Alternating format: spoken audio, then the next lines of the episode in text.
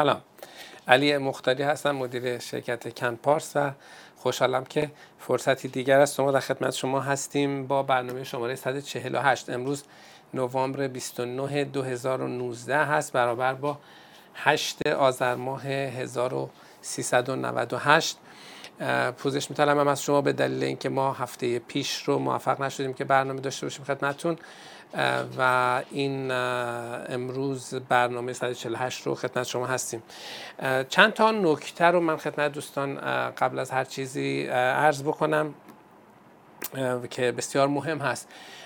یکی این که قبل از که وارد بحث پاسخ به سوالات مهاجرتی بشیم، برنامه ما پاسخ به پرسش‌های مهاجرتی است. همونطور که می‌دانید سوالاتتون رو می‌تونید از طریق اپ پرنیان یا اپ کنپارس در گوگل و اپل اپل استور می‌تونید دانلود بکنید و سوالاتتون رو از طریق در واقع برای ما بفرستید. ساعت حدود نه شب به وقت تهران هست، یک کمی گذشته، فکر می‌کنم شما با تأخیر شروع کردیم و در شرق کانادا ساعت دوازده و نیم گذشته است و در غرب کانادا نه و نیم گذشته است. ما یک ساعت برنامه داریم برای پاسخ به پرسش‌های مهاجرتی شما. پرسشاتون رو میتونید همونطور که گفتم از طریق اپ مطرح بکنید و ما رو در parnian.tv هم میتونید ببینید. یک سری اتفاقات در این چند روزه در حالا چند وقته افتاده است که در حوزه مهاجرتی، که اینکه کبک امتیاز رشته‌هاش رو برای برنامه متخصص تغییراتی داد که خب در جریان هستید احتمالاً از طریق سایت canpars یا پارس کانادا دات کام و بنابراین حالا کسانی که و البته کسانی که موکل ما هستن نیازی نیست که مراجعه‌ای داشته باشند یا کاری بکنن، چون در واقع کمیته‌ای که در مجموعه کنپارس در ارتباط با کبکی‌ها کار میکنه دائم این پرونده ها رو دوباره ارزیابی مجدد میکنه و ارتباط میگیره با همه دوستان و خوشبختانه از این زاویه مشکلی نیست، نیازی به مراجعه یا تماس شما نیست، به طور اتوماتیک پرونده شما در ارتباط با شرایط جدید بررسی میشه، ضمن اینکه به هر حال هر اتفاق ویژه‌ای نیست، بایستی که حالا بعضی بعضیا امتیازات بیشتری در نظر گرفته شده و با توجه به اینکه سیستم در آریما تعریف شده است تا فوریه هم آریما در واقع خروجی نخواهد داشت، بنابراین خیلی جای عجله کردن نیست، اما بدانید که کار داره به درستی انجام میشه و خبر خوبی است که این تغییرات اتفاق افتاده. نکته دیگه، ما خب من در دادگاه‌های مربوط به حالا بیشتر اسمش رو بذارید دادگاه‌های مهاجرتی که اداره مهاجرت داره برای حفظ اقامت افراد شرکت میکنم و کسانی که اقامتشون رو رعایت نکردن، هفتصد و سی رو رعایت نکردن، به هر حال این بخشی از کار من شده است، حالا کم و بیش. بنابراین اگر که شما از موکلین ما هستید، موکل ما نیستید و سالهای دو هزار و پانزده تا دو هزار و چهارده لند کرده اید و از شرایط رو رعایت نکرده اید یا حتی قبل از اون، ولی خب اونایی که قبل از اون شاید تعدادشون کمتر باشه، بدانید که بحث هفتصد و سی روز خیلی جدی است. هفتصد و سی روز در پنج سال قبل از هر گونه اگزامینیشن و اگر میخواید برگردید به کانادا یا میخواید بدونید شرایطتون چی است، حتما با ما مشورت بکنید و اگر لازم هست ما پیگیری کارتون باشیم. همین دیروز من در تورنتو در یک دادگاه شرکت داشتم، خیلی خوب پیش رفت. یک خبر خوب هم داریم در مورد در واقع تجدید نظر در یک از کیس هایی که در سپریم کورت کبک برنده شده بودیم که حالا درخواست تجدید نظری شده بود از طرف اداره مهاجرت. اون درخواست تجدید نظر هم به جایی نرسیده و شرایط بهتری الان ایجاد شده چون مجبور شدن برای دو مورد دیگه برگردن به سپریم کورت کبک. بنابراین یک اتفاق حقوقی خیلی خوب در مجموعه کنپارس، در واقع دو تا اتفاق خوب در مجموعه کنپارس اتفاق افتاده همین دیروز.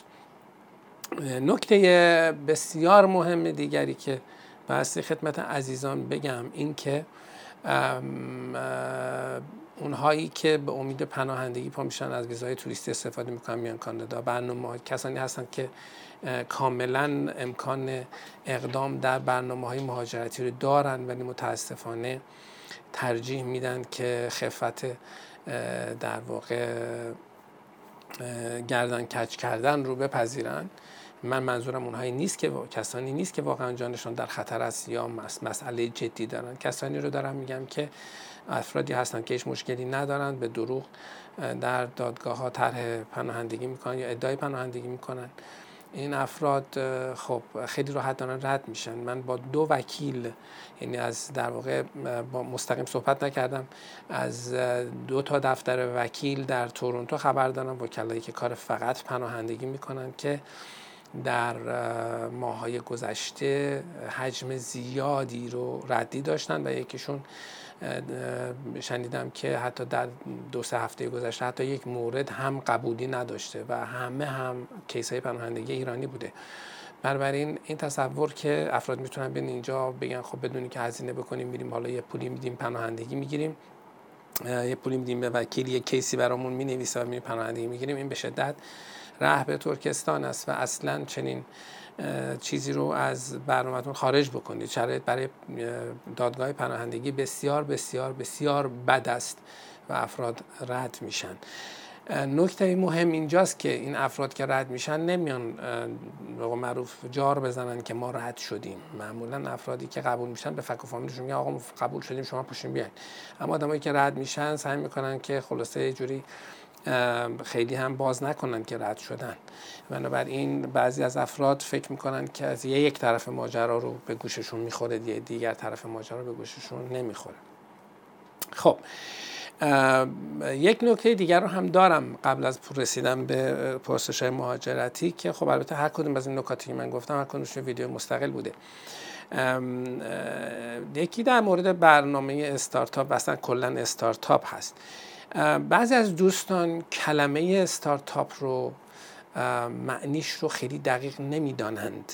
یعنی وقتی فکر میکنم وقتی صحبت از این میشود که آقا با استارتاپ میتونید بیاید به کانادا، همه این رو دقیقا متوجه نمیشن که آقا ما یک استارتاپ داریم به معنای بیزنس نوپا یا بیزنسی که راه اندازی شده است یا میشود.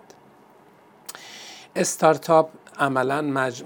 مبنای بسیاری از برنامه‌های مهاجرتی است الان. یعنی چی؟ یعنی شما در برنامه‌های بی سی به خصوص اون ریجنالش بایستی استارتاپ داشته باشید، یعنی چیزی رو از نو شروع کنید.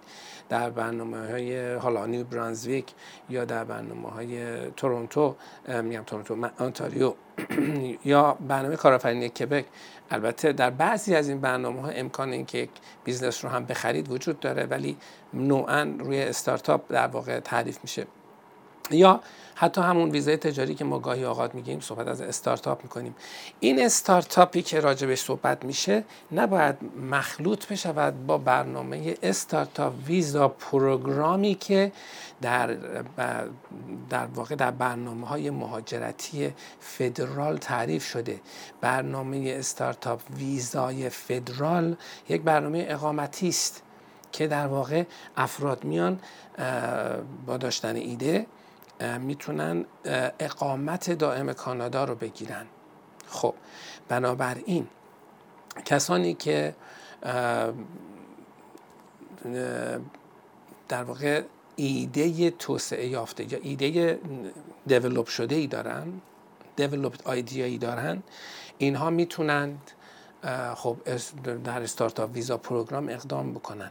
اونهایی که ایده دیولپ شده ای ندارند، یعنی ایده پردازش شده ای ندارند، خب اونها میتونن از شرکت هایی مثل شرکت های همکار ما که در کار در واقع بیزنس کانسالتیشن هستن استفاده بکنند و به اون نقطه برسن. بنابراین کسانی که در استارتاپ ویزا پروگرام اقدام میکنند نباید تصور کنند که هر کسی صحبت از استارتاپ کرد منظورش دقیقاً استارتاپ ویزا پروگرام هست. اگر یک کسی گفتش که نمیدونم ما با پنجاه هزار دلار شما را با استارتاپ به کانادا می آوریم، یعنی اینکه میخواد ایشون رو در استارتاپ ویزا پروگرام ویزای اقامت دائم بدهد. خیر، به چنین معنایی ندارد. بله شما ممکنه با استارتاپ به کانادا بیایید، شما میایید در چارچوب های دیگری میگید که من میخوام یک ویزای یک بیزنسی رو یک ایده ای رو در کانادا اجرایی بکنم و افسر هم ممکنه به شما یک ویزای دو ساله بدهد که شما تشریف بیارید این کار رو انجام بدید. این نه ویزای اقامت هست، نه در چارچوب استارتاپ ویزا پروگرام تعریف شده. بنابراین شما یا ویزای موقتی رو گرفتید که در واقع یک ویزای کار موقتی است گرفته اید و تشریف میارید اینجا برای اینکه اون بیزنس رو اجرا بکنید. اما کسی که در استارتاپ ویزا پروگرام در واقع پرونده باز میکند، ایشون در واقع در راه اقامت دائم گرفتن است، یعنی داره اقامت دائم میگیره بر اساس اون ایده ای که ارائه کرده است به اداره مهاجرت کانادا، که ارائه کردن اون ایده کار ساده ای نیست. اون ایده باعث ایده خاصی باشد و شرایط ویژه‌ای رو داره. حالا اون آدم خیلی تفاوت داره با این آدم، پس هر گردی گردو نیست. یک بار دیگه هم من گفته بودم میان ماه من تا ماه گردون تفاوت از زمین تا آسمان است. برای هر جا اسم استارتاپ شنیدید فکر نکنید استارتاپ ویزا پروگرام است. و این نکته ای رو هم خدمت همه دوستان عزیز بگم، کنپارس هیچ برنامه استارتاپ ویزا پروگرامی رو نمیتونه ارائه بکنه که صد هزار دلار باشد. برنامه صد هزار دلاری استارتاپ ویزا پروگرام در کنپارس وجود ندارد و افرادی که ایده پردازش شده، ایده دیولپت شده دارند میتونن به ما مراجعه بکنن. اونایی که ایده دیولپ شده ندارند ما میتونیم بهشون کمک بکنیم برای توسعه دادن ایدهشون.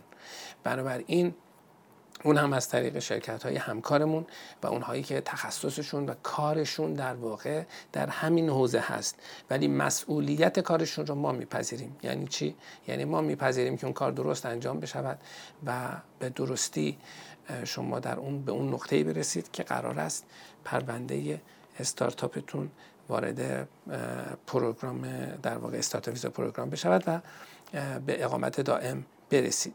حالا کسانی که در واقع کسانی که این کار رو میکنند در واقع ایدهشون مصوب میشود از یکی از این designated organization ها یا سازمان های مورد تایید دولت کانادا که یا اینکوباتور یا همون شتاب دهنده هستند یا کسان یا انجل ها هستند یا وی سی ها یا ونچر کپیتال ها، از این که فکر می‌کنم حدود هشتاد تا مؤسسه است، اینها بعضی لتر آف ساپورت بگیرن.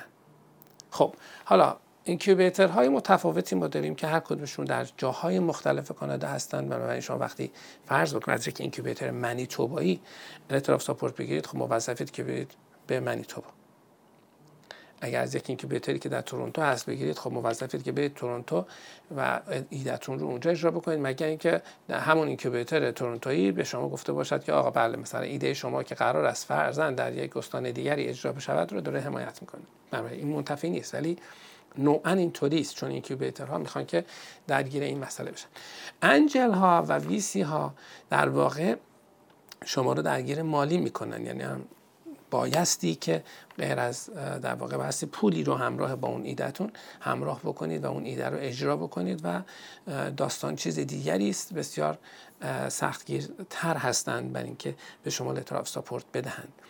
خب بعضی هم به طور اتفاقی ممکنه که در بعضی از مجموعه‌های مهاجرتی ممکنه بعضی به طور اتفاقی یک لتر آف ساپورتی هم گرفته شده باشد. چرا میگم اتفاقی؟ به خاطر اینکه یک اینکیوبیتری ممکن است در ارتباط با یک ایده‌ای یکی از کلاینت‌های اونها رو در واقع مناسب تشخیص داده باشه و اونها کلاینت‌های دیگری رو هم همراهش داشته باشن و این یک اتفاق میفته، در حالی که سیستمی در کار نیست که در قالب اون سیستم افراد ایده هاشون رو دیولپ بکنن و در یک استاندارد خاصی که مورد نظر اینکیوبیترها هست ایده ها ارائه بشود که شانس بیشتری برای قبول شدن و گرفتن ال او اس یا همون لتر آف ساپورت وجود داشته باشه. در کنپارس ما امکانات متعددی رو داریم، از کار کردن با انجل ها، اینکیوبیتورهای مختلف در شهرهای مختلف و همینطور هزینه های مختلفی هم ممکن است افراد بابت سرویس های مختلفی که میگیرن مجبورشن که پرداخت بکنن. برای هر کدوم اینها در واقع یک جور قیمت داره، چرا؟ چون یه مقدار مشخصی بایستی براشون زحمت کشیده شود، بیشتر یا کمتر. کنپارس هم بسیار در این زمینه موفق بوده. ما تعداد قابل توجهی لتراف ساپورت رو گرفتیم و تا پایان سال هم دست کم ده تا لتراف ساپورت دیگر رو هم خواهیم داشت. ما در صدد هستیم یه صفحه رو در سایتمون ایجاد بکنیم که به هر حال یک جورایی نشان بدهیم که آن اتفاقاتی که میافتد چیست، یعنی لتر آف ساپورتی که صادر میشود در واقع خبرش اعلام بشه که این کار رو زودی خواهیم کرد. یکم مشکلات فنی داشتیم با در ارتباط با سرور سایتمون که انشالله برطرف بشود. اما جاهایی که با شما قراردادهایی رو میبندیم یا آقا ما اصلا نه ایده میخوایم از شما، نه هیچ چیزی نمیخوایم، آقا بیا صد و انقدر بده ما حتما برای شما میگیریم، این رو بسیاریش در واقع تبل تو خالی است، خاطر اینکه بعد از شش ماه یک سال به شما خواهند گفت که آقا چنین چیزی امکان پذیر نشد، بیاین پولتون رو بگیرید، یا اینکه اگه آدم خوبی باشن اگه هم نباشن که خب هیچ بازی می‌کنن باهاتون. نکته بسیار مهم اینه که برنامه استارتاپ استارت ویزا پروگرام در واقع فدرال نوست، بنابراین جدید است، بنابراین باید زمان بگذره، شاید بعد دو سال از زمان برنامه بگذره تا فرق دوغ و دوشاب روشن شود، تا سیه رو شود هر که در او قش باشد.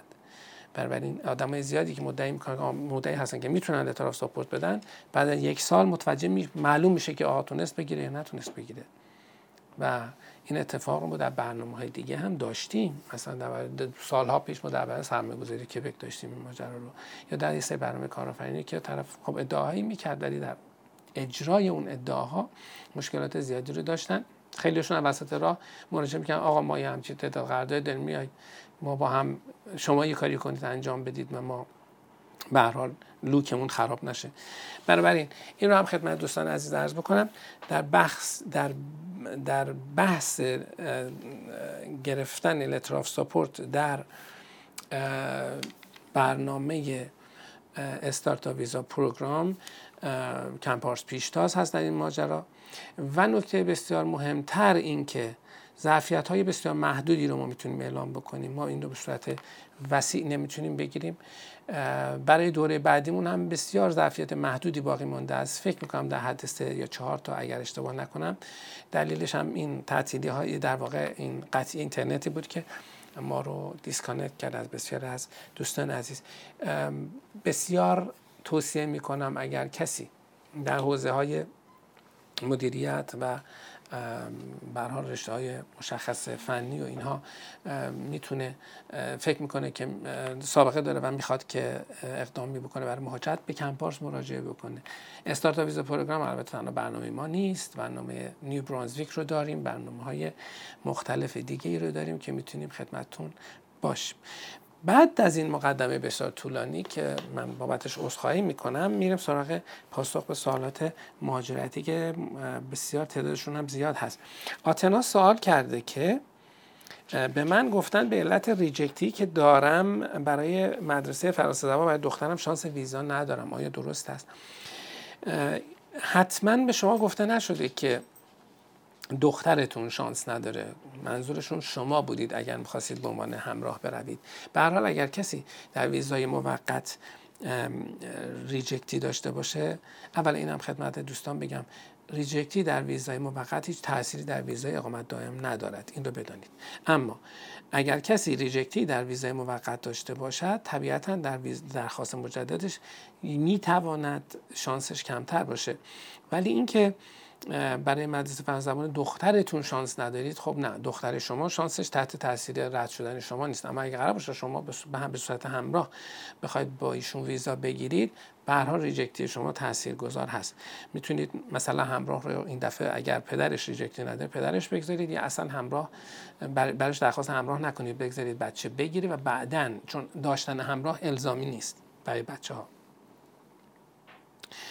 خب اعظم قمری گفته که من دانشجو ارشد کنکوردیا هستم، درسم ترم دیگه تموم میشه، یعنی میفته اپریل انشالله. ایشاللهش هم خیلی مشتی نمیشه. من ژانویه میخوام برم ایران و اعتبار پاسپورتم تا بیست اپریل دو هزار و بیست و یک هست.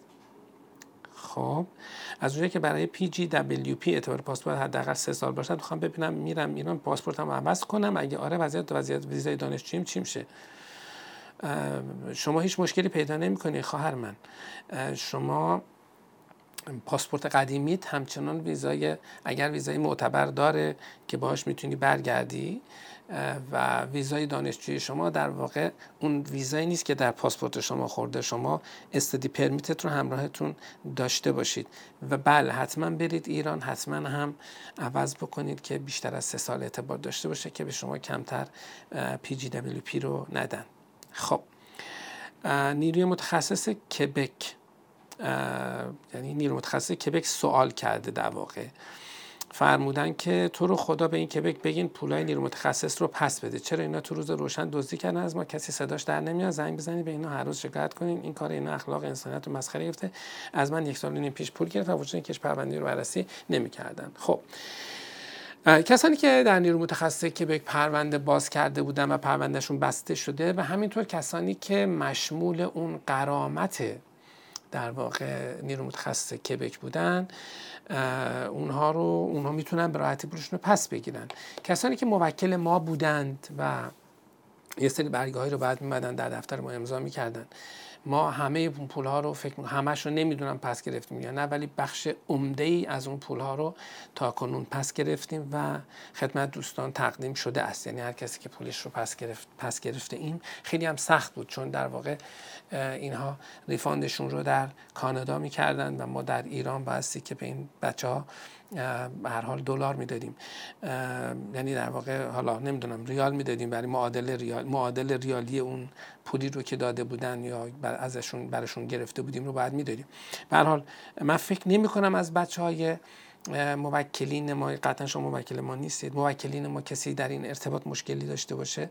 اگر کسی از از موکلین ما که در ارتباط با پس گرفتن پولش اقدامی نکرده حتما بکنه، ولی خیلی بعید میدونم چون قطعا بچهای دفتر ما با همه تماس گرفتن و اگر کسی پولش رو هنوز نگرفته معنیش این هست که هنوز ما از کبک نگرفتیم ولی تعداد زیادی این پول رو گرفتن.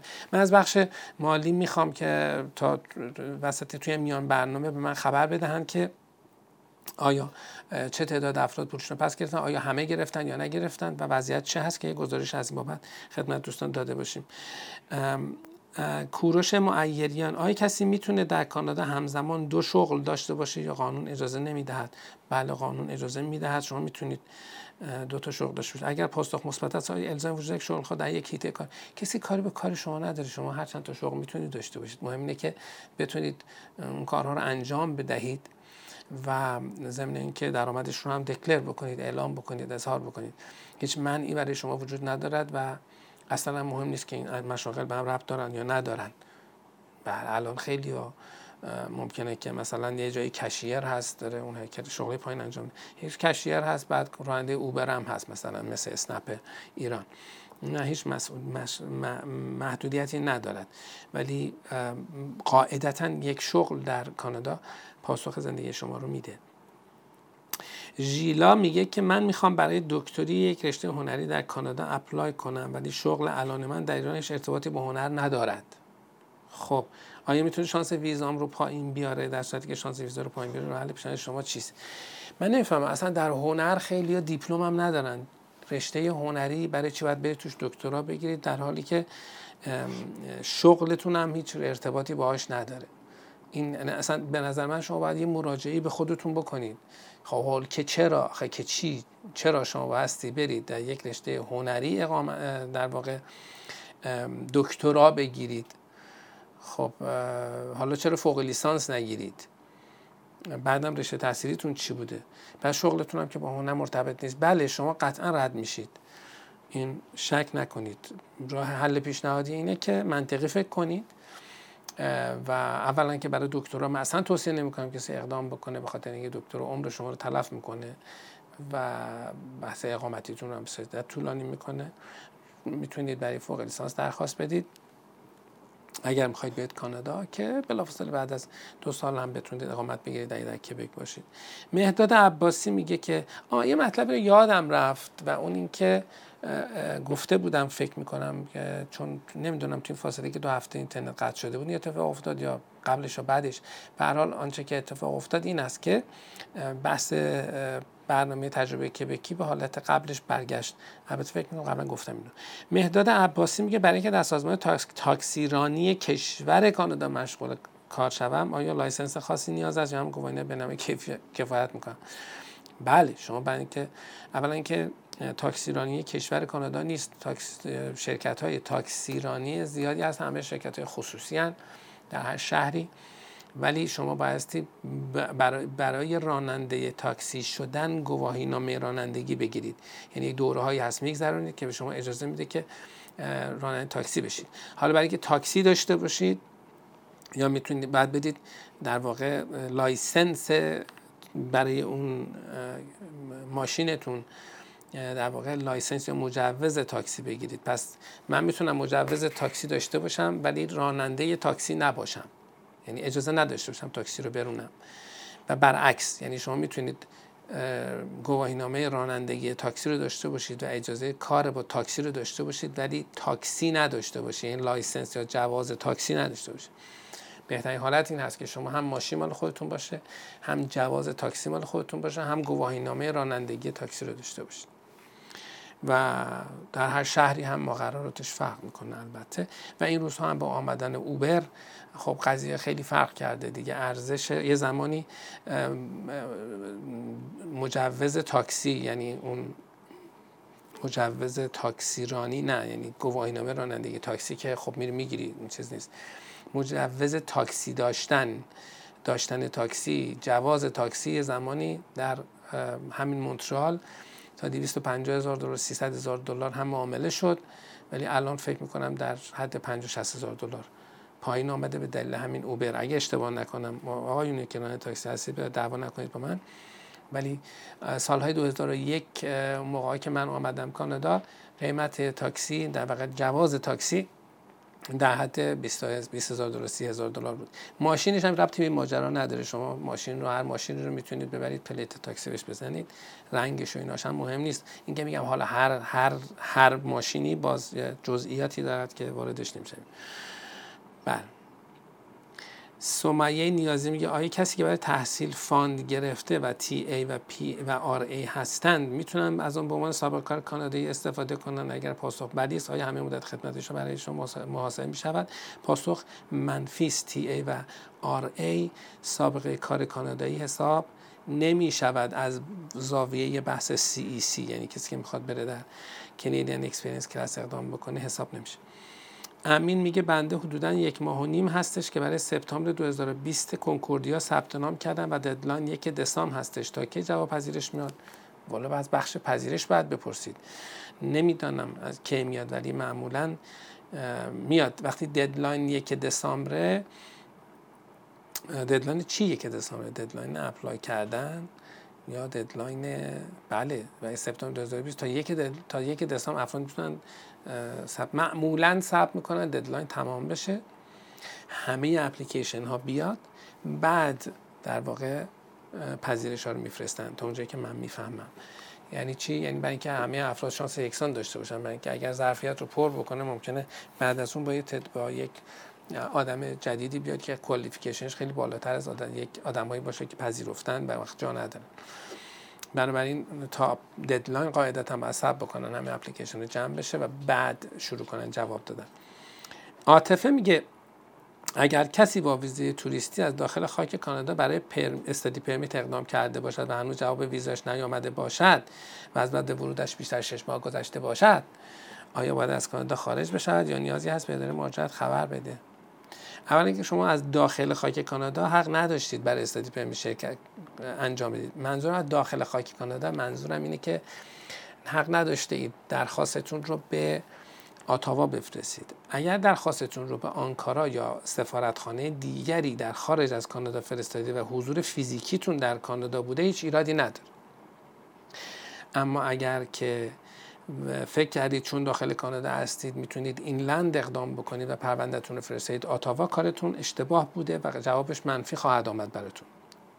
حالا اما اگر که درخواست درخواستتون رو داده اید در خارج از کانادا، الان شما توریست هستید، تا زمانی که بهتون جوابی داده نشده است، یعنی بحث ایمپلاید استاتوس نیست. شما بایستی قبل از اینکه شش ماه بشود یک درخواست اکستنشن بدهید بدهید و بنویسید که آقا من درخواست ویزا ویزای درخواست استادی پرمیت کردم، من میخوام در کانادا بمونم، تکلیف استادی پرمیتم معلوم بشود.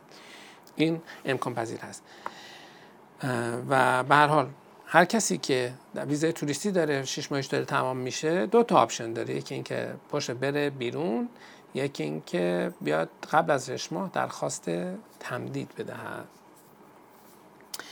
مائده فرشینیه که آیا درسته که تو این یک ماه تعداد ریجکت تحصیلی زیاد شده، حتی مستر فاند و دکتری؟ آیا ممکن شرط سی اس ایران باید افزایش ریجکت ها بشه؟ هیچ ربطی به شرط سیاسی ایران نداره و اینجوری هم نیست که وقتی شرط سیاسی ایران بالا و پایین بشه فوری رفلکت نشون بده در سیستم، اصلا اینطوری نیست. خیلی هم این چیزا به اون ماجرا ربطی نداره. برعکس تصور شما، من نمیدونم دیگران چه کردن، ولی من دیروز همین دیشب از تورنتو که برمیگشتم در راه با مسئول بخش تحصیلی شرکت داشتم صحبت میکردم و اتفاقا سوال کردم، گفتم یه آمار میتونید به من بدید؟ حالا غیر از این که من آمار رو دارم ولی در لحظه میخواستم ببینم چی میگه ایشون. آمار میتونید به من بدید در ارتباط با ویزاهای دانشجویمون؟ گفتش که اصلا ویزای دانشجویی رد شده نداریم برای دانشگاه‌ها یا در مستر و حالا دکتری، که من اصلا موافق نیستم که کسی اقدام بکنه، به ندرت اقدام میکنیم و بیشتر مستر داریم اقدام میکنیم. مستر هیچ ردی نداشتیم، هیچ ردی نداشتیم. اما در مورد کالج خب ردی بوده است، هرچند در مورد کالجی ها هم خب وضعمون خیلی بد نبوده. بنابراین توصیه‌ام به دوستان عزیزی که به فکر تحصیل هستن، اونایی که فکر میکنن کالج برن خیلی خوبه، کالج ارزونه، سری میشه فلان، کالج ردش بالاست این روزها، مستر بهتر است. و میثم پیروزی، قبلا موارد نقض استاتوس بعد از ورود توضیح دادید، موردی که نود روز دانشجو فرصت داره و مورد صد و پنجاه فرصت میشه، لطفا تفاوت دو مورد رو بفرمایید، اینکه شرایط شامل میشن. خب هم در همون ویدیو من خیلی خوب اینو توضیح دادم، ولی به طور کلی میتونم بهتون بگم که شما بیشتر از صد و پنجاه روز نمیتونید در واقع دانشجویتون رو معلق نگه دارید. یعنی مثلا از یک دانشگاه در آمدید میخواید توی دانشگاه دیگه برید، انصرافتون تا رجیستریشنتون تا در, در دانشگاه جدید هیچ وقت نباید بیشتر از پنجاه روز بشه. کیمیا میگه که من سه ماه زودتر از شروع ترم وارد کانادا میشم، آیا برای استادی پرمیت هم مشکلی پیش میاد؟ نه. اگر قبل ورود به دانشگاه در یک دوره سه ماه کالج ثبت نام کنم، یعنی میشه با همون پرمیت دانشگاه اول کالج برم بعد برم دانشگاه؟ ام، ام، ام، نه. وقتی شما میخواید برید یک کالجی برید، اولا که تا سه ماه از شما، یعنی دوره های زیر شش ماه از شما استادی پرمیت نمیخوان، برای این شما میتونید برید ثبت نام بکنید و انجام بدید. ولی اگر بخواید استادی پرمیت، اگر دوره‌ای برید که استادی پرمیت لازم داشته باشه، شما بعد دی ال آی رو عوض بکنید و دوباره بعد دوباره دی ال آی رو عوض بکنید، یعنی دوبار دی ال آی استادی پرمیتتون رو بعد عوض بکنید. بنابراین شما مشکلی ندارید و نیازی هم نیست که کالج برید. من به شما توصیه میکنم که توی این سه ماه برید، شاید بهتر باشه زبان بخونید اگر زبانتون مشکل دارید، تا اینکه بخواید وارد یک کالج بشید دوره سه ماهه بگذرونید. ولی دوره سه ماهه نیاز به استادی پرمیت ندارد، مشکلی ندارید. خانم کیمیا رو هم جواب دادیم. علی تمنا میگه میگه من بعد از گرفتن پی آر کانادا میتونم تا آخر شش ماه در ایران، تا آخر بعد از گرفتن پی آر در کانادا میتونم تا آخر آخر یعنی کی؟ آخر دنیا، آخر عمر، آخر سال، آخر شش ماه در ایران و شش ماه در کانادا باشم یا شرایط خاصی وجود داره و ممکنه پی آر رو از دست بدم؟ شما هر زمان که بررسی میشوید بایستی در پنج سال قبل از آن تاریخ هفتصد و سی روز رو در کانادا بوده باشید. و اگر هنوز پنج سال از تاریخ لندینگتون نگذشته است، از تاریخی که دارید اگزامینتون میکنن تا تاریخ لندینگتون، تا, تا تا سالگرد پنج سالگی لندینگتون به شما کردیت میدن این روزها رو. بنابراین بعد حساب کنید. اینجوری نیست که بشه گفت آقا شش ماه اینجا باشم، شش ماه اونجا باشم تا آخر. همچین چیزی معنی ندارد. در چه حالتهای شما اگزمان میشوید؟ اگر که درخواست تمدید کارت پی آر بدید یا درخواست جایگزینی کارت پی آر بدید که کارت پی آرشو گم میکنه، میخواد درخواست بده. در حالتی که از درخواست ترافل داکیومنت بدید، رفتید ایران کارتتون منقضی شد. در حالتی که دارید از مرز رد میشید، کارتتون هم معتبر در مرز رد میشه. اینا مواردی است که شما رو اگزامین میکنن، یعنی وضعیت اقامتی شما رو بررسی میکنن.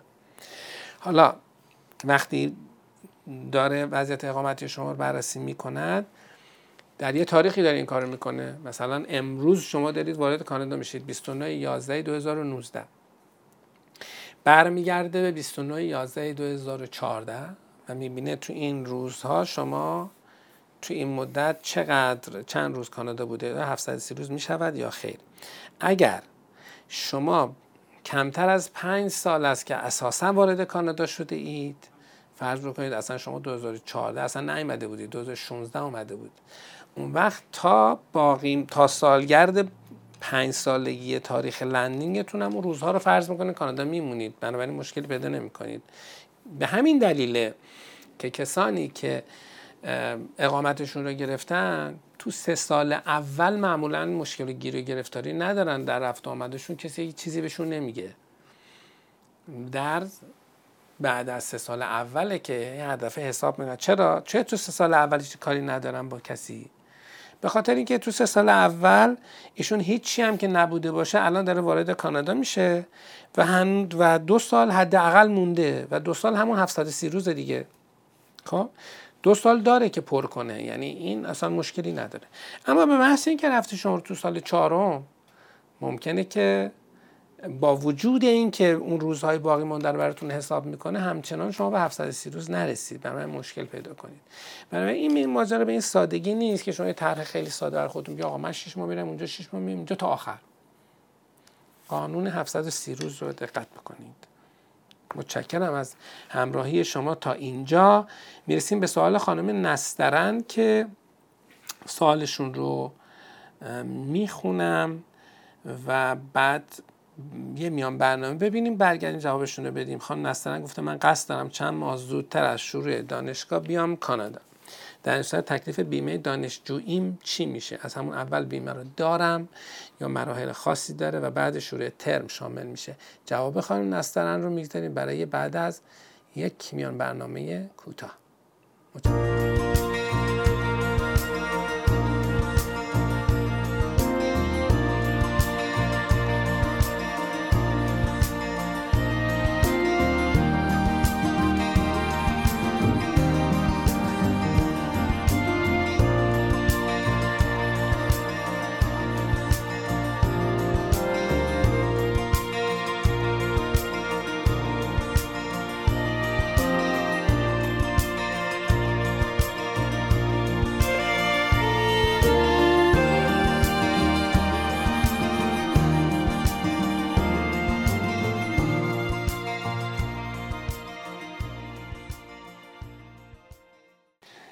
خب سلام مجددا خدمت دوستان. یک اتفاق خیلی بامزه افتاد که نمیتونم براتون توضیح بدم که چی بود، فقط به دوستان گفتم که میشه که رو آنتن نباشیم برای چه لحظاتی.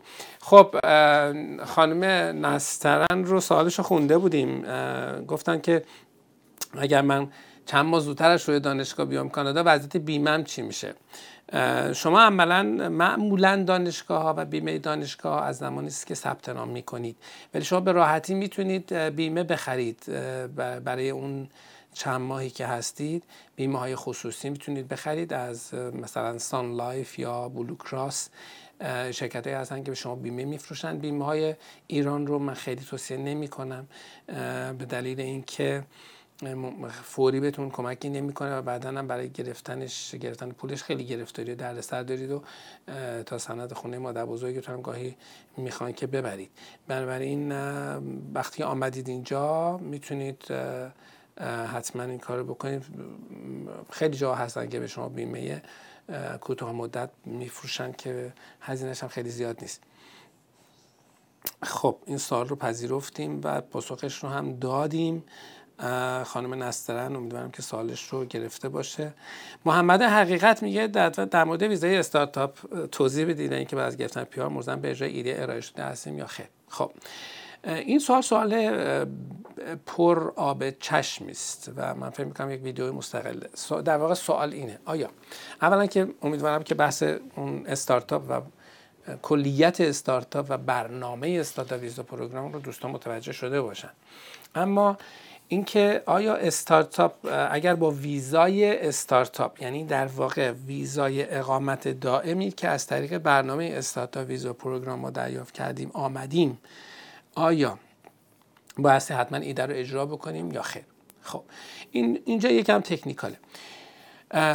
پاسخش این هست که ما در کانادا الان هیچ ویزای اقامت دائم مشروطی نداریم. در این لحظه که من با شما صحبت میکنم یعنی بیست و نه نوامبر دو هزار و نوزده که من دارم با شما صحبت میکنم هیچ نوع ویزای اقامت دائمی ما در کانادا نداریم. البته ما یک نوع ویزای اقامت دائم بیشتر نداریم. منظورم میگم از هیچ نوع یعنی از مسیرهای متفاوت، یعنی چه شما از نیروی متخصص کبک در واقع ویزا پی آر بشید یعنی اقامت دائم بگیرید، چه با سرمایه‌گذاری کبک، چه با استارتاپ ویزا، چه با برنامه کارآفرینی بی سی، نهایتاً شما پی آر میگیرید که پرمننت رزیدنت ویزاست، یعنی شما اقامت دائم گرفتید. از هر طریقی که بگیرید اقامت دائم مشروط ما نداریم، اصلا نداریم. یعنی اقامت دائم شما گرفتید شرطی روش نیست.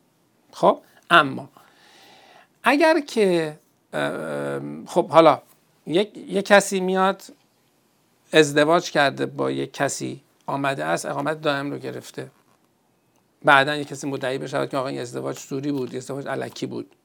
ما پیش از این این رو داشتیم، گفت آقا اگر ظرف دو سال مثلا اینها دیگه با هم نبودن اماره ایست برای اینکه اینها مشکلی دارد و اقامت رو مشروط فرض میکردن که اینها همه منتفی شد در سال دو هزار و شانزده. خب حالا من گفتم که آقا این ایده رو دارم، ایده این است که فرض بکنیم یک قرصی رو قرار من در کانادا تولید بکنم که این قرص برای مثلا نخا خوبه. خب حالا مثل همه استارتاپ های دیگر ممکنه که من بیام و موفق نشم، ممکنه که بیام بررسی کنم شروع کنم نه ای بابا من اون حسابایی که پیش خودم کرده بودم درست در نیامد. مثل هر استارتاپ دیگری شما وقتی برنامه ریزی میکنید برای شروع یک بیزنس اولش ممکنه بسیار همه چیز خوب و قشنگ بیاد، بعد در یک مرحله میرسید به این بعض وقتا حتی یه وقتی یه کارایی هم میکنید، میرید یه کارایی میکنید برای بیزنستون، بعد به این نتیجه میرسید که نه این بیزنس کار نمیکنه و اون رو میذارید کنار. یعنی در واقع آنستلی با صداقت کامل شما به خودتون که دیگه نمیخواید دروغ بگید، فرض بکنید در کشور خودتون، در کشور زیبای خودتون میخواید یه بیزنس رو میخواید یه مغازه بزنید، فکر میکنید مغازه میگیره، یکم که میرید جلوتر و یکم مغازه رو اجاره میکنید نه اطلاعات بیشتری به شما میرسه، متوجه میشه که نه آقا این کار درستی نیست، نباید این کارو کرد. پس لزوما هر استارتاپی موفق نیست و هر استارتاپی حتی ممکنه شروع نشه. بعضی استارتاپ ها در نطفه خفه میشوند. چرا؟ به خاطر اینکه بعداً طرف اطلاعات بیشتری میگیره. اینکه شما لتر آف ساپورت گرفته اید معنیش این نیست که حتما بیزنستون موفق خواهد بود. اگر اینطوری بود که مدینه فاضله بود. در استارتاپ ها اصلا همه میدونن، همه اونایی که با بحث استارتاپ آشنا هستن، با بیزنس آشنا هستن، میدونن که نود و پنج درصد بیزنس ها موفق نیستند. یعنی نود و پنج درصد آیدیا ها به بیزنس موفق منجر نمیشوند. اینو بهتر بعد بشه بهتر میشه اینو گفت. چرا؟ چون شما ممکن نشسته باشید اینجا، ده ها ایده به ذهنتون بیاد و این ایده ها لزوماً تبدیل به بیزنس نمیشه. حتی اگر یکیشون نشسته باشی، بیزنس پلنش هم نوشته باشی و همه ریسرچت هم کرده باشی، اینها گارانتی نمیکنه که شما یک بیزنس موفق داشته باشید. و من ممکنه ال او اس رو گرفته باشم، لتر آف ساپورت رو هم گرفته باشم، یک بیزنس ایده بسیار خوب داشته باشم، ال او اس رو هم گرفتم، اما تا زمان تا بیام به این جنبندی برسم که کار غلطیه، به این جنبندی برسم که کار درستی نیست. و دولت هم انتظار ندارد که همه کسانی که از بیزنس در واقع از برنامه استارتاپ ویزا به کانادا میان با اقامت دائم حتما بیزنس موف... بیزنسشون را میفته، حتما موفق خواهد شد، چون یه فاکتوری هم داریم به اسم فاکتور زمان. اما اگر ولی شما بایستی اراده اجرای اون بیزنس رو داشته باشی. یعنی شما نمیتونی بگی آقا من یه بیزنس ایده دارم که الان میدم ال او اس رو بگیرم ولی الان نمیخوام اجراش کنم. یعنی اینکه تا قبل از اینکه شما بیایید کانادا نمیشود فرضتون این باشه که قرار بیزنستون اجرا نکنید. اما بعد از اینکه آمدید کانادا اگر اجرا نکردید کسی به شما نمیتونه بگه آقا چرا اجرا نکردی؟ آقا من به این جنبندی رسیدم که این اجراش منجر به یک بیزنس موفق نمیشه، به این دلیل به این دلیل به این دلیل اگر از شما پرسیدن. خب حالا در چه حالتی میتونه برای شما مشکل ایجاد بشه؟ در حالتی که بتوانند ثابت بکنند که شما از قبل از اینکه بیای بیایید هرگز قصد این رو نداشتید که این بیزنس رو اجرا بکنید، که این کار ساده ای نیست، که این کار ساده ای نیست اثباتش. اما اگر آمدید ال او اس رو گرفتید، ال او اس رو گرفتید، به شما ویزای کار دادند، گفتن آقا این ویزای کار شما، برو این بیزنس ایده رو که گفتی میخوای اجرا کنی رو اجرا کن. و شما به این دلیل در واقع ویزای کار رو گرفتید. اما آمدید به کانادا با ویزای کارتون ولی رفتید دنبال یه کار دیگه و اصل... یا اصلا هیچ کاری نکردید، یا اینکه زن بچه رو گذاشتید برگشتید ایران. اونجا میتونن به شما بگن که شما قصدت اجرای بیزنس نبوده، وگرنه اون موقع که ما به شما ویزای کار دادیم می, می اومدی یه کاری در ارتباط با اجرای ایدت انجام میدادی. و به همین دلیل است که ما برای کسانی که ال او اس میگیریم ویزای کار نمیگیریم. میگیم آقا اومدیم با شما نیامدی سر این که ایدت رو اجرا بکنی، اون وقت کل پروندت رو به خطر میاندازد. بنابراین نکته بسیار مهمی رو که باید توجه داشته باشید اینه که بله بیزنس ایده بیزنس ایده میتواند اجرا نشود. چرا؟ مثل هر بیزنس ایده دیگه که میتونه اجرا نشود، مثل مملکت خودتون داشتن ال او اس، داشتن استاپورت اینکیوبیتر، اینکه ایده شما مصوبه اینکیوبیتر و اداره مهاجرت بوده یا انجل بوده و اداره مهاجرت و همه اینها همه چی خوب بوده، معنیش این نیست که حتما میزا... حتما اون اجرا می شود و حتما هم موفق خواهد... خواهد بود. اما این ناقض این ماجرا نیست که ش... اراده شما بایستی وجود داشته باشد بر اجرای آن. اراده شما. ببینید بذار مقایسه بکنیم با بحث مثلا برنامه‌های کبک. در برنامه‌های کبک شما حالا هر استان دیگه میتونه این بحث باشه ولی خب در کبک قوی‌تر ماجرا. شما فرض بکنید با نیروی متخصص کبک میخواید اقدام میکنید که بیاید کانادا. خب فرض اینه که شما قصدتون زندگی در کبک است. اما وقتی آمدید آیا مجبوری در کبک زندگی کنید؟ نه. چرا؟ چون پرمننت رزیدنت کانادا هستید، حق دارید هر جای دیگه زندگی کنید. اما تا قبل از اینکه به عنوان لند ایمیگرنت، به عنوان کسی که ایمیگرنت هست پاتون به خاک کانادا نرسیده است، اگر تا اون زمان معلوم بشود که شما قصد موندن در کبک ندارید، بله میتونم پرونده شما رو ببندم. مثلا چیزی که اتفاق افتاده در پرونده سرمایه‌گذاری خود بنده، در پرونده سرمایه‌گذاری خود بنده در وقت مصاحبه، مصاحبه تمام شد، خانم و آقایی بودن، مصاحبهشون تمام شد، آقای افسر آمد که براشون سی اس کیوشن صادر کنه دستشون. یه دفعه خانم گفتش که ببخشید آقای افسر شما فکر میکنید چقدر طول بکشه ما برسیم به کانادا؟ گفتش که منظور چیه؟ گفت برای که من در یه خواهر دارم در تورنتو، میخوام زودتر برم پیشش. یعنی در واقع خود متقاضی داره میگه که من بعد از اینکه اقامت بگیرم میخوام برم پیش خواهرم در تورنتو زندگی کنم. و افسر گفتش پس اگه اینطوری باشه من نمیتونم شما رو بهتون سی اس کیو بدم که در واقع از طریق کبک اقامت دائم بهتون بدم.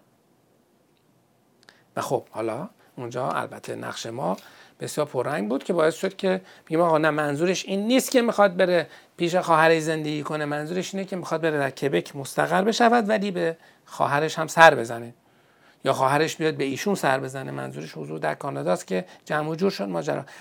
بنابراین این مثال رو زدم که این قضیه حسابی جا بیفته. استارتاپ یا بیزنس، ایده بیزنسی چه در کشور خود شما چه در کانادا ممکنه قابل اجرا باشد، ممکنه شما بعداً تصمیم گیرید اجراش نکنید، ممکنه اصلاً منتفی بشه. فرض بکنید که شما ایده‌تون این هست که بیاید برای ماشین‌های خاصی مثلا پراید یک جعبه فرمون جدید تولید بکنید. خب ایده بسیار خوبیه، یا جعبه فرمون بسیار ریلایبلی که خیلی خوبه، اما فردا میان پراید تا میاد کاراتون رو بکنید، کارخونه‌تون رو میزنید، پراید متوقف میشه تولیدت. حالا شما میخوای با کی قرارداد ببندی که گیر بوکس بفروشی به مثلا تولید کننده؟ مثلا عرض کردم البته این رو به عنوان مثال. حالا پس خلاصه سخن این که شما بایستی که ارادتون بر اجرای استارتاپتون باشه. یعنی در برنامه استارتاپ ویزا پروگرام تا زمانی که اقامت دائم رو گرفتید نباید کسی بتونه ثابت بکند که شما اصلا اراده ای نداشتید بر اجرای اون. اما بعد از اینکه آمدید آنجا مثل هر استارتاپ دیگری ممکنه شما بتونید یک استارتاپ موفق داشته باشید، ممکنه هست که به هر دلیلی تشخیص بدهید که این ایده ایده خوبی نیست، ایده موفقی نیست و یک ایده جایگزینی رو داشته باشید. حالا اونهایی که موکل ما هستن از این بابت ها نگران باشن که اگر خواستن ایدهشون عوض بکنن، ایده دیگری داشته باشن، اینکه اجرا بشود نشود فلان، اینها به هر حال با مجموعه بسیار قوی که ما در حوزه بیزنس داریم میتونیم خدمتشون باشیم و کمک لازم رو خدمتشون بدیم. نگرانی از این بابت وجود ندارد آقای حقیقت. امیدوارم که جوابتون رو خوبی داده باشم. متین درستکار میگه که من پذیرش دکتری دارم ولی از اونجایی که رشتم نرم افزار هست، وای دوباره نرم افزار و دکتری. خب میخوام بعد اومدن برم کالج و زودتر وارد بازار کار بشم و برای پیار اقدام کنم. کار بسیار خوبی میکنید. آقای به نظر شما این کار عقلانیه؟ بسیار عقلانیه، بسیار عقلانیه. وقتتون رو با دکترا گرفتن تلف نکنید.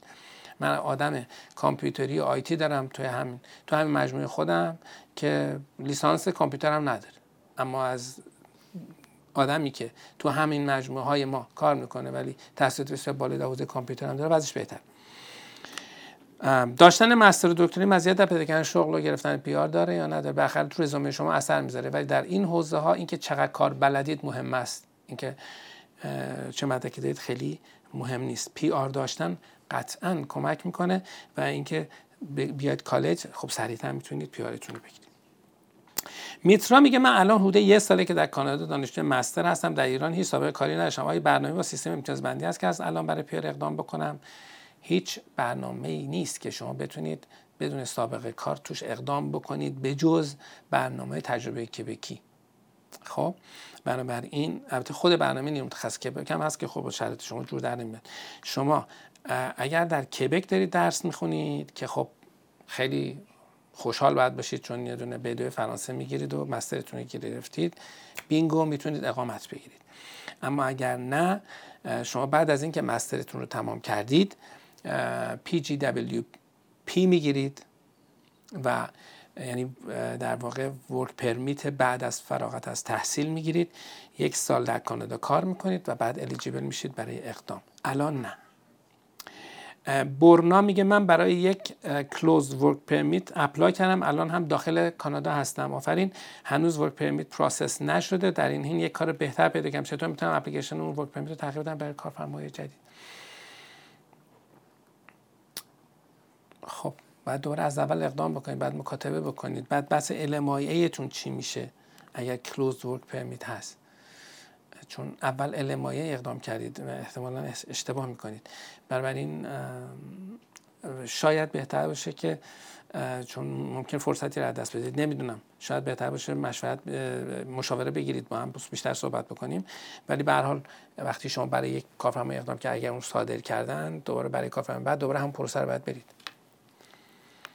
میترا میگه که اگر در کانادا مستر رو بگیرم چه روشی بر پی آر شدن وجود داره؟ سی اس کیو یا پی کیو. اگر کبک هستید با پی کیو، و اگر در کبک هستید هم امکان پی کیو رو دارید هم سی اس سی رو دارید، و اگر در کانادا در خارج از کبک هستید سی اس سی. ضمن اینکه برنامه‌های نیرو متخصص فدرال رو هم برای همه وجود داره از طریق اکسپرس انتری. اگر امتیاز داشته باشید برید اکسپرس انتری دات آی آر رو چک بکنید، وضعیتتون رو ببینید که آیا امتیاز دارید یا ندارید. لادن میگه که تعداد سوالاتمون بسیار زیاده امروز، متاسفانه من یکم زیاد حرف زدم. لادن میگه آیا افسر در فرودگاه برای صادر کردن استادی پرمیت برای مقطع دکتری سلفان از ما برگه واریز شهریه میخواد؟ دانشگاه نخواسته واریز کنم، من میتونم بعد از ورود به صورت حضوری واریز کنم، ممکنه بخواد ولی معمولا نمیخواد. معمولاً نمیخواد. کیارش میگه من تازه اومدم تورنتو با ویزای دانشجویی، تا شروع ترمم دو ماه مونده و من هنوز ثبت نام نکردم. دانشگاه در رجایناست. وای. با توجه به اینکه هنوز دانشجو نیستم، تو این دو ماه من میتونم به مونترال اتاوا پرواز داشته باشم. تو پرواز داخلی برادر من، کسی جلوی شما نمیگیری که شما از کجا داری میری کجا. فکر کنید برای هر شهری باید ویزا بگیری؟ شما یک بار وقتی وارد کانادا میشوید، اولین فرودگاهی که اینترنشنالی که وارد میشوید، بحث گمرک و ویزا و اینها رو دارید. بعد از اون دیگه هر جا دلت میخواد میتونی بری، کسی بهت کاری نداره. آقای کیارش. سارا میگه اسپانسر همسرم شدم و دیروز همسرم ایمیل دعوت به مصاحبه رو گرفته، کمی استرس دارم. بعضی میگن دعوت مصاحبه خبر خوبی است، نگران نباشید. من و همسرم مذهبمون یکی است و عقد بین المللی داریم و دلیل دعوت هم همین میتواند باشد. بله. و کم بودن مهمان و چه سوالاتی می‌پرسم. این دعوت برای همه است؟ خیر، این دعوت برای همه نیست. در مواردی است که به نظرشون نمیاد ازدواج واقعیه و مسئله داره. بنابراین اگر ازدواجتون واقعیه خب خطری نداره، ولی بستی که همسر شما خیلی ریز راجع به شما بدونه، اینکه کجا زندگی میکنید، نمیدونم دوستاتون کیان، چه غذایی رو دوست دارید، چه رنگی رو دوست دارید. یعنی بایستی به گونه‌ای باشد که هیچ مویی زیر درز این ماجرا نره. اینکه مهمانتون کم بوده اینا رو براشون، برای همه توجیهات منطقی داشته باشید براش. ولی بله، دلیلش این هست که مطمئن نیستن که شما ازدواجتان واقعی است و میخوان بیشتر بدانن.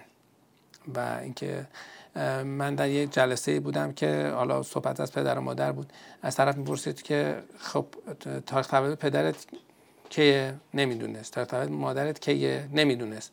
من خب بعدم صحبت از این بود که ما رابطه عاطفی بسیار خوبی با پدر و مادرم دارم که مجبور بودم در ایران بمونم به خاطر اونها. خب قاضی هم پیش خودش میگفتش خب اگر این رابطه اینقدر قویه یعنی ما چطور حتی تاریخ تولدشون نمیدونی؟ یعنی هیچ وقت حتی کادو هم نمیدادی بهشون. حالا بحث اینه، بحث اینجاست که باید خیلی راجع به شما بدونه، چه ماشینی سوار میشین، ماشینتون کجا پارک میکنید، کجا زندگی میکنید، دوستای نزدیکتون کیان و کجا کار میکنید و و و و خیلی اطلاعات ریز. هدیه‌ای که به شما داده چی، آخرین هدیه‌ای که به شما داده چی بوده، نمیدونم شما چه هدیه‌ای به ایشون دادید. بسیار سوال میکنن و و بعضی بسیار و آماده باشن، ولی جای نگرانی نیست اگر که همه چیز واقعی است. مینو رجبی میگه اگر من ناخواسته شرط استادی پرمیت رو نقض کنم یا به نوع دلیل نتونم تحصیلم رو شروع کنم و به ایران برگردم، آیا دوباره امکان درخواست برای استادی پرمیت یا پذیرش جدید وجود داره؟ امکان رد ویزا بالا میره یا خیر؟ خب دفعه بعد بعد توضیح بدید که چه دفعه پیش نتونستید این کارو بکنید. یا خب برای انسان دیگه خیلی واقعیه، من ممکن استادی پرمیت بگیرم بیام برم برای درسی، یه دفعه اتفاقی توی ایران بیفته که مجبور بشم در حالا توی ایران، توی سوریه، توی حالا سوئد مجبورشم یک مشکل خانوادگی رو حل بکنم و تصمیم بگیرم امسال نه درس نخونم، سال دیگه بخونم، هیچ ایرادی نداره. و آقای خانم سورانی میگه شما برای برنامه مهاجرتی اتلانتیک هم اقدام میکنید. راننده پایه یک هستم و تقاضا برای راننده کامیون در این استان‌ها خیلی زیاد است. آیلتس ندارم ولی زبان در حد متوسط بلدم، آیا باید برای جاب آفر الزاما باید آیلتس امتحان بدهم؟ برای جاب آفر بایستی یکی که این ترکینگ کامپنی ها شما رو بخواد. و بعد بحث این هست که شما بایستی گواهینامه در واقع تایید تایید شده اینجا رو داشته باشید. هم ممکن هست هم ممکن نیست، ولی اول برید زبانتون رو حتما یک نمره آیلتس خوب بگیرید، بعد با ما در تماس باشید. پاسخ کلی بله هست، ولی با نمره زبان خوب. اکبر میگه اگر فردی با ویزای ورک پرمیت و اقامت موقت برای برنامه کرگیور به کانادا مهاجرت کرد، که کمتر کمتر کسی همچین اتفاقی واسش میفته، در صورتی که وارد شاید برنامه استانی مثل کبک یا استریم فرانسوی بود میتونه اقدام بکنه. البته امکان شامل کمبوس برای این برنامه فرانسوی پرونده قبول نمیکنه. شما کرگیور رو از توی لیست برنامه‌های پاسیبلتون بذارید کنار، اون برای ایرانی‌ها اصلا کار نمیکنه، به خاطر اینکه کانادایی هم میدونن که ایرانی‌ها زیر بار اینکه حالا به هر حال به عنوان کرگیور برن نیستن، همش خواهر و برادر و فک و فاین برن، هم یه درخواست میدن، هم هم, هم میدونن که میخوان سیستم مهاجرت دور زده بشه، بنابراین نه. ولی اینکه آیا میشه برای برنامه دیگه اقدام کرد؟ خب بله میشه، هر آدمی در هر شرایطی برای هر برنامه‌ای که الیجیبل است میتونه اقدام بکنه، ولی از اون بیایم بیرون. سخایا میگه بنده رشوه دانشگاه مورد نظرم رو پیدا کردم، اما دانشگاه پذیرش مشروط به من میده، الان میخوام پذیرش مشروط بگیرم. شما پذیرش کاندیشنال هم اقدام میکنید؟ آیلتس دارم میخونم ولی میخوام عقب نیفتم، وقتی آمد آیلتسم رو به دانشگاه ارائه کنم. بله پذیرش مشروط میپذیریم، ولی به شرط اینکه وضع زبانتون اینقدر خوب باشه که بدونیم در ظرف زمان خودش میگیرید. ضمن اینکه به هر حال اگر با اون پذیرش مشروط درخواست ویزا بدهید ویزای شما رد میشه. بنده در ایران جوشکار هستم، برای جاب آفر استان پرنس ادوارد باید مدرک زبان انگلیسی داشته باشم یا همین که بتونم با کافم مصاحبه کنم کافی است؟ جاب آفر براتون نه، شما در ایران جوشکار هستید، جاب آفر استان پرنس ادوارد یعنی چی؟ جاب آفر استان پرنس ادوارد برای کارفرمای شما رو بخواهد در هر جایی که باشد، بحث زبان خیلی مسئله نیست. اگر بخواد برای شما ال ام ای بگیره میتونه بگیره، ولی جوشکار جزء مشاغلی است که به این راحتی نمیتونه یک کارفرما پیدا کنید یا من جوشکارم. برای اینکه به عنوان جوشکار اگر شما قرار باشد استخدام شوید، بایستی لایسنس جوشکاری داشته باشید از اون استان. بنابراین مثلا من نمیدونم از کجا به این نکته رسیدید. پوریا میگه چه کار جنرال دانشجو میتونه در پیدا کردن کار تخصصی بعد از فارغ التحصیلی کمک کنه؟ این دیگه از اون سوال هست. مثلا برای مهندسی کامپیوتر، خودش مهندسی کامپیوتر چه کار جنرال دانشجویی هستن باید برید برید رشته مهندسی، خود رشته کامپیوتر کلی شرکت هست که در به در دنبال دانشجویی میگرده که کامپیوتر بلده، چون خودتون میارین پایین. کار جنرال یعنی چی اصلا؟ شما رشته رشته مهندسی کامپیوتره، یعنی کامپیوترت خوبه در حوزه آی تی و اینها، دیپلم هم که باشی اگر کار کامپیوتری بلد باشی هر جایی میتونی جات باشی. باز که تکراریه. ماندانا میگه در برنامه نیرو متخصص کبک امکان استفاده از بیمه خویش فرما حساب کار فریلنسر وجود دارد؟ وجود دارد، به شرط اینکه ثابت بکنید مالیات دادید. سراییان میگه که آیا با سابقه کار در مشاغل ناکسی هم میتوان از طریق اکسپرس انتری اقدام کرد؟ خیر خیر ای و بی. سعید مهربان میگه با توجه به تغییرات جدید برنامه نیرو متخصص کبک رو برای رشته مهندسی نرم افزار با سابقه کار فریلنسر چطور پیش بینی میکنید؟ اصلا در مورد کبک پیش بینی ندارم، فعلا به آریما رو باز بکنید ببینید چه میشود. زهره عظیمی میگه در مورد ازدواج اگر همسر سیتیزن کانادا و در کبک ساکن باشد به جای اقدام از کبک میتونم از فدرال رو برم. بحث سیتیزن بودن همسر شما نیست، بحث این که در کدام استان زندگی میکنه. کسی که در استان کبک زندگی میکنه باید برنامه اسپانسرشیپش یعنی در بخش کامیتمنتش با استان کبک هماهنگ باشه. بعدم کبک پروسه طولانی تری نداره، اینجوری نیست که من در کبک زندگی کنم بخوام همسرم رو بیارم بیام برم در فدرال اقدام کنم. فدرال میگه که همسر شما میخواد بیاد در خارج از کبک زندگی کنه، پس چه همسریه؟ نه، ربطی به سیتیزنیشون نداره. پدرام میگه معمولا چندم ژانویه سفارت کانادا بررسی پرونده ها رو شروع میکنن. فقط ژانویه یه روز تعطیله، ما یه روز کریسمس تعطیلی داریم بیست و پنجم، یه روزم یکم ژانویه، بقیه روزا بازه. ولی اینکه حالا توی سفارت دقیقاً چندم چیکار میکنن، کدوم سفارت، نمیدونم. بعضی سوالات سوالات چیزها. شیما میگه برای درخواست ویزای تحصیلی فرزندان در دبستان استان در دبستان در استان کبک چقدر باید تمکن مالی نشون یک منطقه کاملا مفید باشه؟ یه شش هزار دلار هزینه مدرسه است. به علاوه فرض می‌کنید یه بچه هم بالاخره یه بیست هم بالاخره هزینه‌های دیگه دارید برای یک سال دیگه. تو این مایه ها اگر نشون بدهید خیلی خوبه. آپتین میگه که هیچ تغییر تازه در پرونده سرمایه‌گذاری کبک اتفاق نیفتاده یا واسطه شما باید شاید دائم شدن برای پرونده قبلی هم به فراموشی سپرده شود. بسته شدن موقت یا شاید دائم. اصلا اولا که پرونده سرمایه‌گذاری کبکی که در در جریان و هست که هیچ اتفاق واسش نیفتاده، خیلی هم خوبه، خیلی هم خوب داره میره جلو. برنامه‌های اونایی که تو فدرال هستن هم که باز ما حرکت خوب داریم میبینیم، اتفاقا برای ظرف هفته گذشته حرکت خوبی آمد شده و بسته شدنش در بسته شدن موقت، هر سال این موقت بسته میشده. من نمیفهم چرا بعضی از دوستان فکر میکنن امسال خیلی ویژه است، فقط امسال به جای اینکه آوریل باز بشه گفتن جون یا جولای باز میشه. حالا چه اتفاق عجیبی نیفتاده در سرمایه‌گذاری کبک، اینقدر پنیک نکنید. کیان میگه تعداد پرونده‌های درخواستی کبک از فدرال که قرار سال آینده بررسی اقامت بگیرن چطور تصفیه اعلام میشه؟ آیا درست سازش از سرمایه‌گذاری کبک قرار امسال تعیین تکلیف بشن و یعنی فعال نامه دو هزار و دوازده تموم میشن؟ این درسته که بله بین سه هزار و صد تا سه هزار و هشتصد نفر امسال سه هزار و صد تا سه هزار و هشتصد تا پرونده تعیین تکلیف میشوند بر اساس آماری که چند روز پیش دو هفته پیش براتون گفتم. اما اینکه همه فایل نامه‌های دو هزار و شانزده و دو هزار و هفده هستن، خب من اینو دیگه این تیکش رو دیگه نمیدونم، ولی به هر حال سه هزار و هشتصد نفر سه هزار و هشتصد تا پرونده در فدرال در برنامه سرمایه‌گذاری کبک ان شاءالله نهایی میشن امسال. الناز میگه که احتمال قبولی برای ویزای تحصیلی دوره دبستان پایینه، اصلا پایین نیست.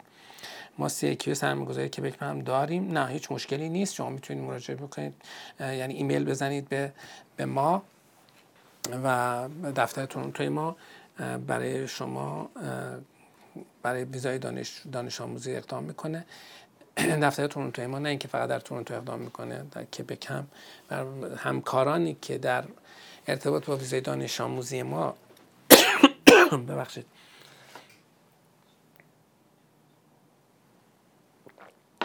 فعال هستند در دفتر تورنتومون مستقر هستند.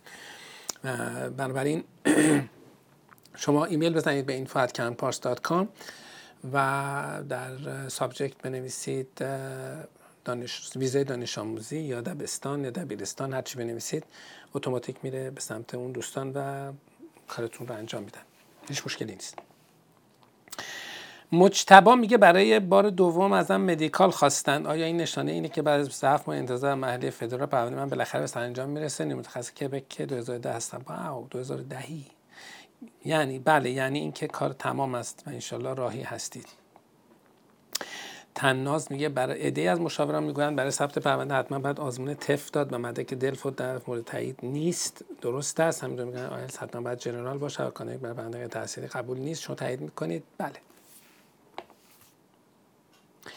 شیما میگه ما دو سال فایل نامبر فدرال داریم در برنامه سرمایه‌گذاری کبک و می‌خوایم برای سپتامبر دو هزار و بیست برای پسرم ویزای تحصیلی بگیریم و زودتر به مونترال بیاییم.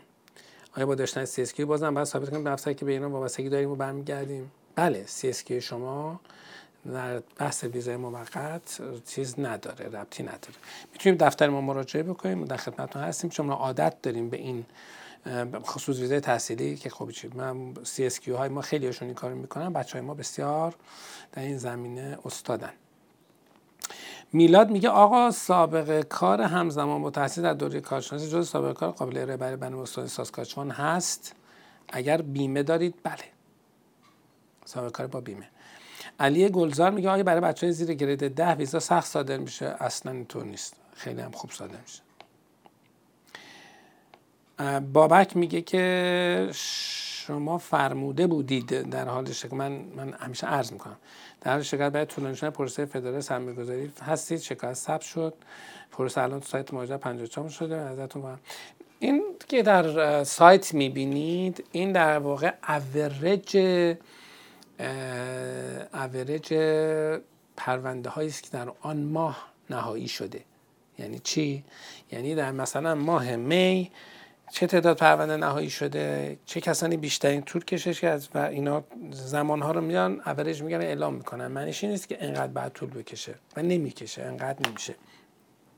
بحث شکایت هم خب بحث به حد نصاب برسه، اون به حد نصاب ما بایستی برسد که بتونیم که این کار رو بکنیم. یک دو ما متوجه شدیم، یعنی در واقع این مشخص شد که طی تماسایی که بود که فدرال با این ماجرا اصلا مشکلی ندارد و این کبک است که در واقع محدود کرده، در واقع با با با با فدرال مکاتباتی داشته و اون رو کند کرده بوده که اخیراً طبق آماری که ارائه شد و چند دقیقه پیش هم ازش صحبت شد این اتفاق رفع و رجوع شده و کبک امسال در واقع در سال دو هزار و بیست گفته که بین سه هزار و صد تا سه هزار و هشتصد تا پرونده رو بایستی فدرال ویزا بدهد و این اتفاق خوبیه و اصلا خیلی سرعت میده به ماجرا. برای این خیلی در بند ماهایی که در سایت اعلام میشه نباشید. نادر میگه که